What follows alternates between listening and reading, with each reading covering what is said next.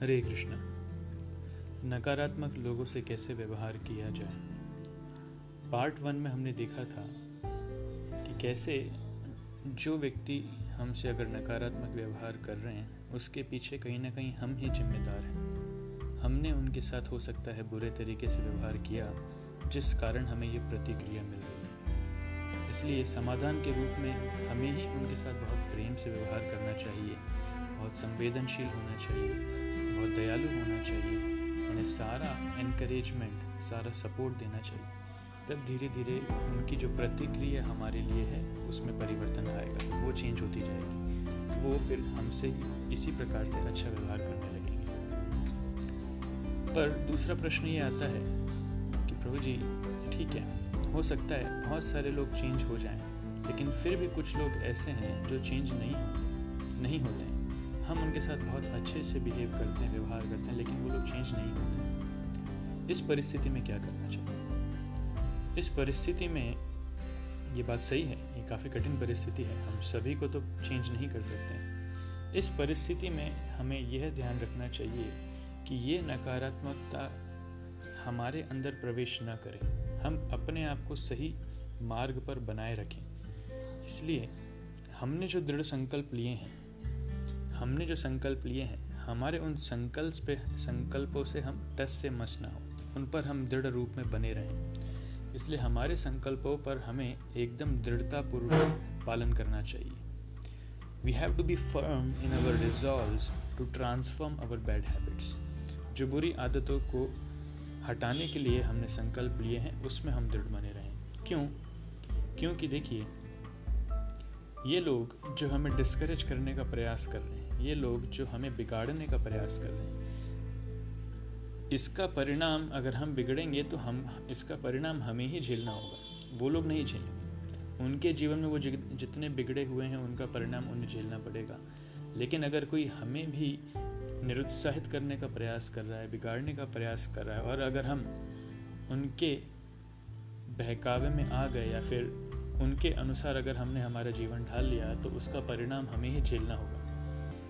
उदाहरण के लिए मान लीजिए कुछ दोस्त हैं जो किसी को शराब पीने के लिए मोटिवेट कर रहे हैं कि आप शराब पीजिए शराब पीजिए। दोस्ती यारी में काफ़ी चलता है तो एक लड़का जिसने अभी तक शराब नहीं पी है उसे अपने संकल्प में दृढ़ रहना चाहिए।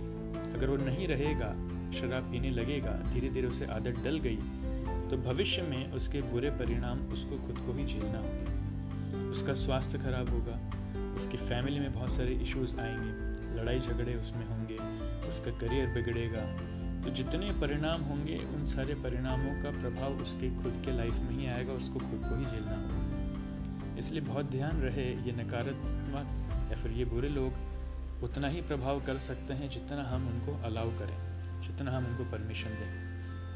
इसमें एक बहुत सुंदर कहानी आती है। कहानी है नारद मुनि और एक डाकू जिसका नाम है रत्नाकर जो मृगारी नाम से भी फ़ेमस है उनकी कहानी है कि ये रत्नाकर डाकू ये जानवरों को मारता था और आधा मारकर छोड़ता था और उन जानवरों को आधा तड़पते हुए देखकर उसे बहुत अच्छा लगता था।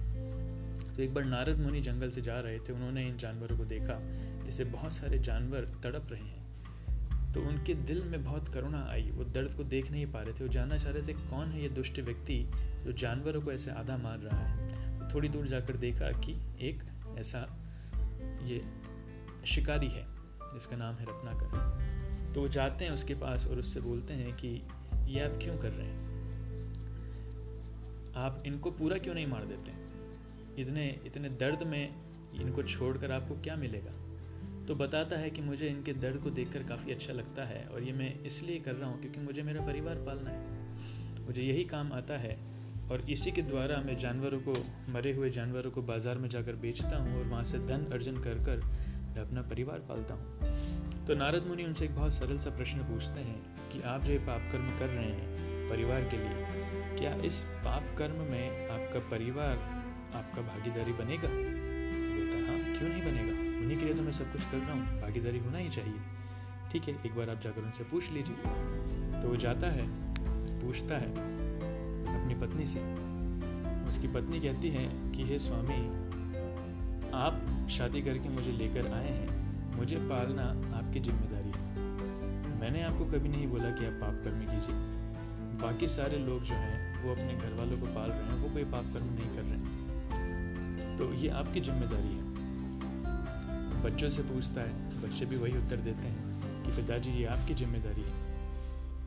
हाँ, हमने आपको कभी प्रोत्साहित नहीं किया। तो हम क्यों आपके पाप कर्मों में भागीदारी बनेंगे इस प्रकार से जब वो उत्तर देते हैं तो ये रत्नाकर बहुत सोच में पड़ जाता है। उसे बहुत दुख होता है कि मैं जिनके लिए कर रहा हूँ, वही मेरे पाप में भागीदारी नहीं बनेंगे। तो मैं फिर क्यों करूँ?